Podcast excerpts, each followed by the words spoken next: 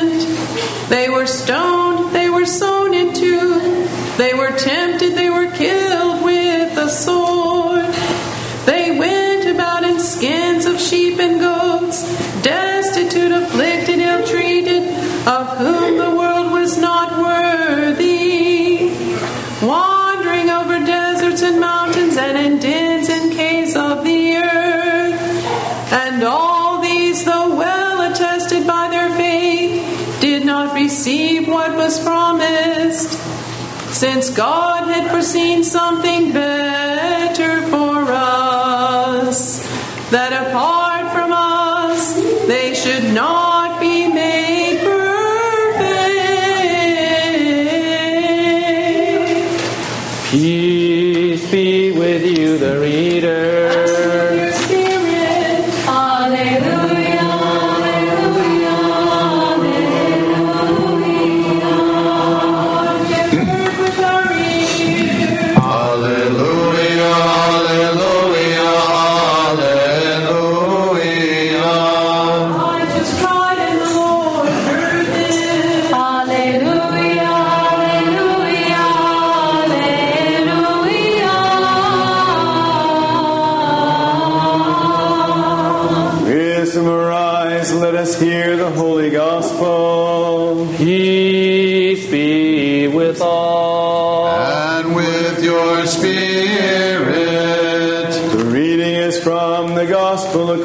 to St. Matthew. Let us be attentive. Glory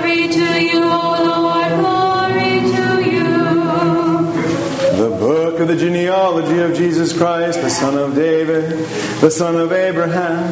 Abraham was the father of Isaac, and Isaac the father of Jacob, and Jacob the father of Judah and his brothers, and Judah the father of Perez, and Zerah by Tamar, and Perez the father of Hezron, and Hezron the father of Ram, and Ram the father of Amminadab, and Amminadab the father of Nahshon, and Nahshon the father of Salmon, and Salmon the father of Boaz by Rahab, and Boaz the father of Obed by Ruth, and Obed the father of Jesse, and Jesse the father of David the king, and David was the father of Solomon by the wife of Uriah, and Solomon the father of Rehoboam, and Rehoboam the father of Abijah, and of Abijah the father of Asa, and Asa the father of Jehoshaphat, and Jehoshaphat the father of Joram, and Joram the father of Uzziah, and Uzziah the father of Jotham, and Jotham the father of Ahaz, and Ahaz the father of Hezekiah, and Hezekiah the father of Manasseh, and Manasseh the father of Amos, and Amos the father of Josiah, and Josiah the father of Jeconiah and his brothers at the time of the deportation to Babylon.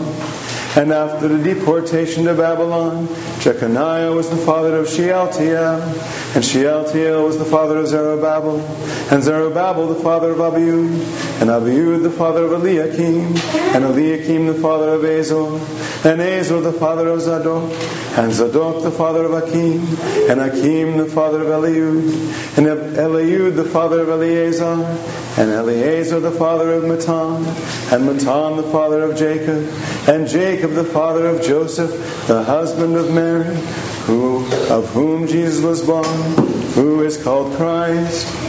So all the generations from Abraham to David were 14 generations, and from David to the deportation to Babylon, 14 generations, and from the deportation to Babylon to the Christ, 14 generations. Now the birth of Jesus Christ took place in this way when his mother Mary had been betrothed to Joseph before they came together. She was found to be with child by the Holy Spirit. And her husband Joseph, being a just man and unwilling to put her to shame, resolved to divorce her quietly.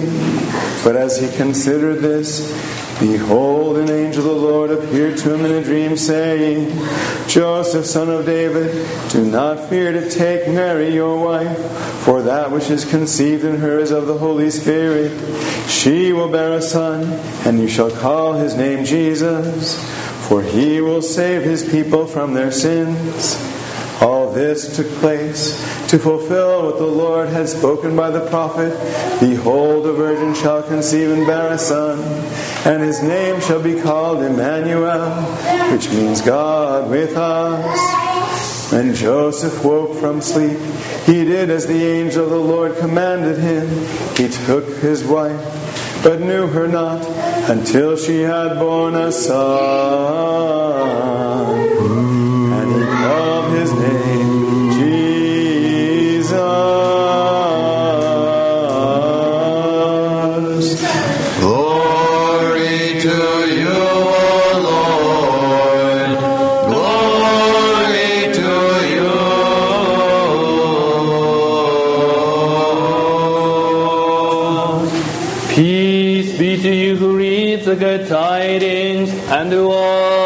The people. And to your spirit.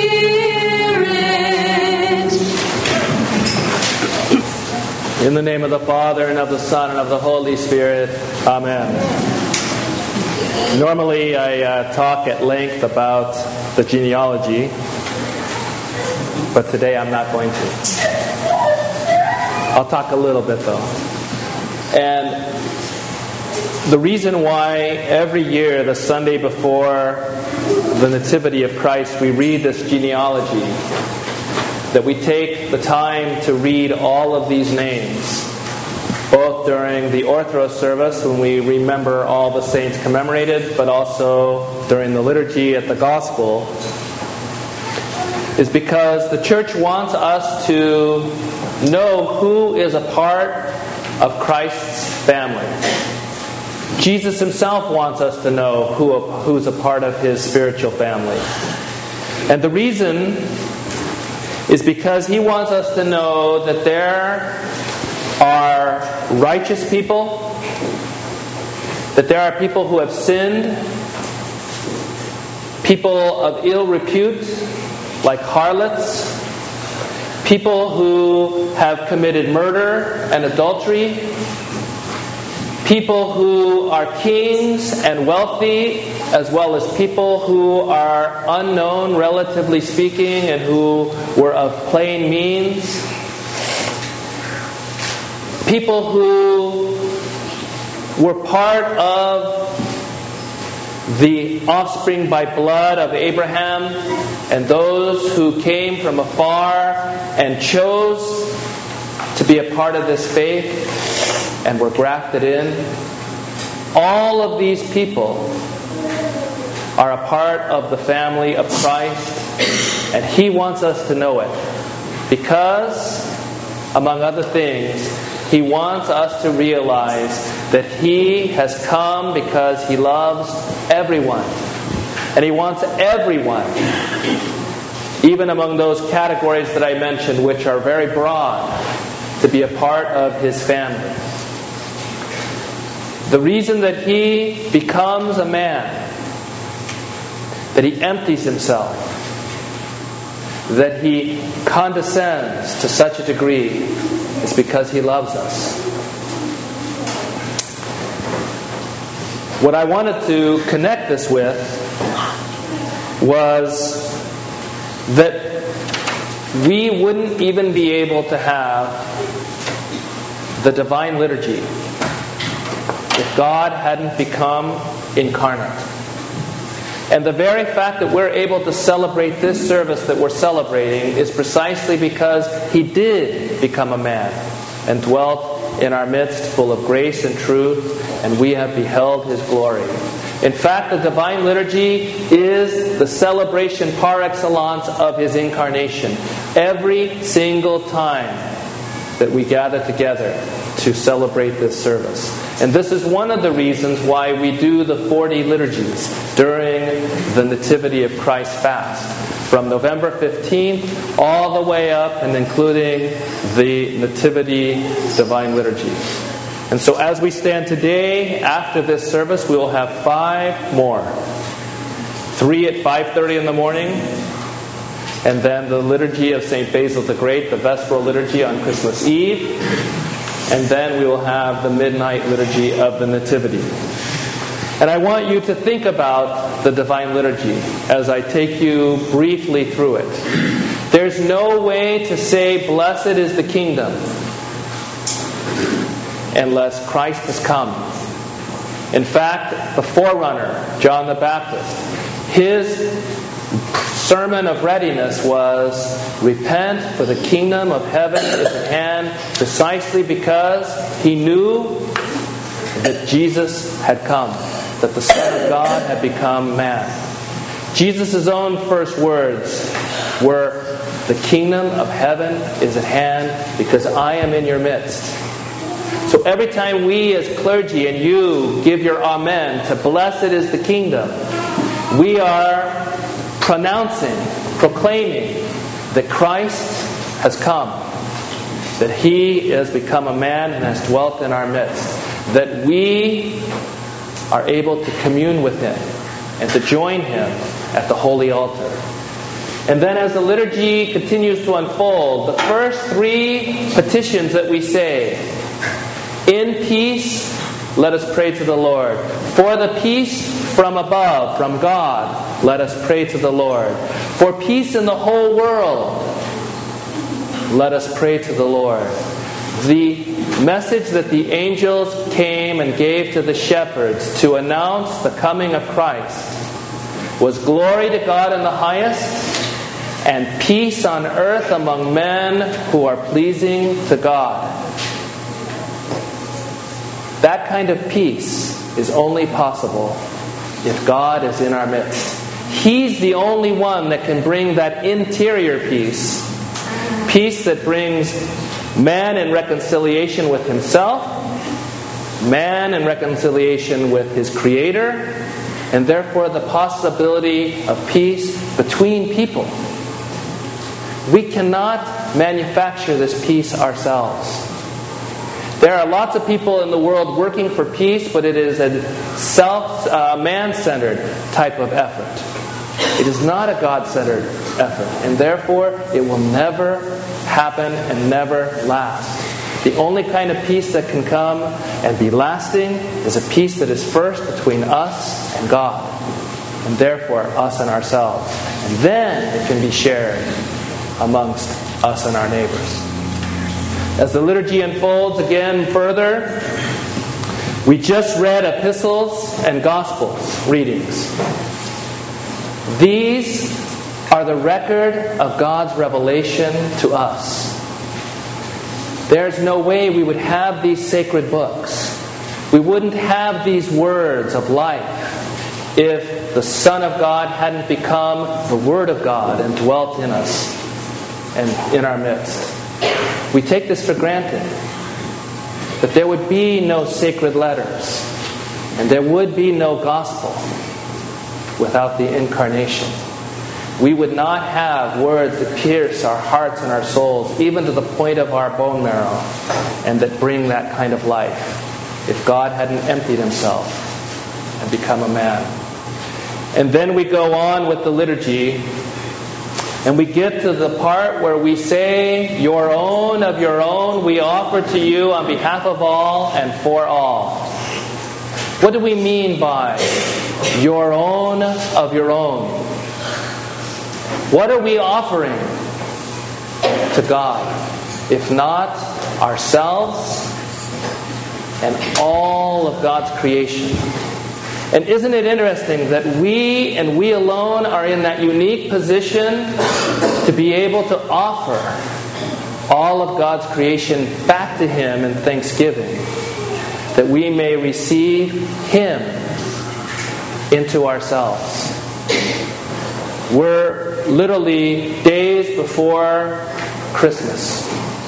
And all of us undoubtedly have been focused in one way or another upon gifts.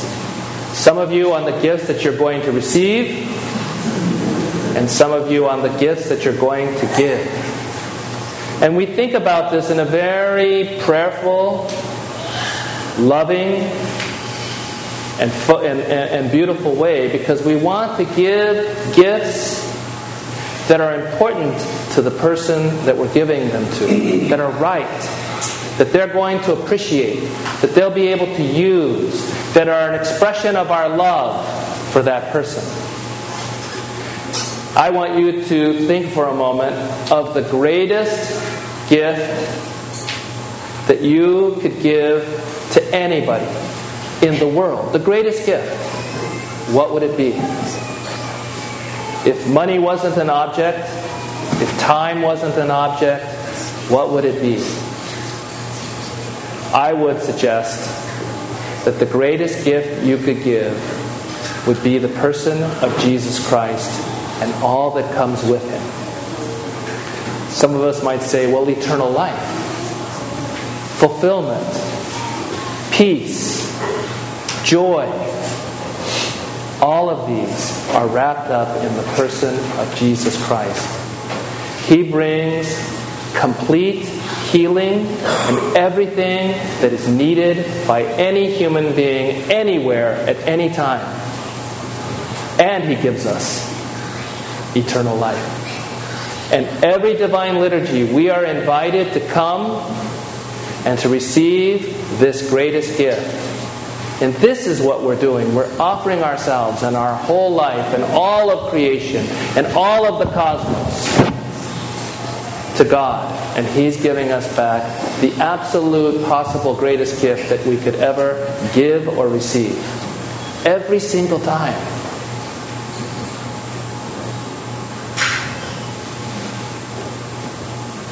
This would be impossible without the feast of his nativity, his incarnation.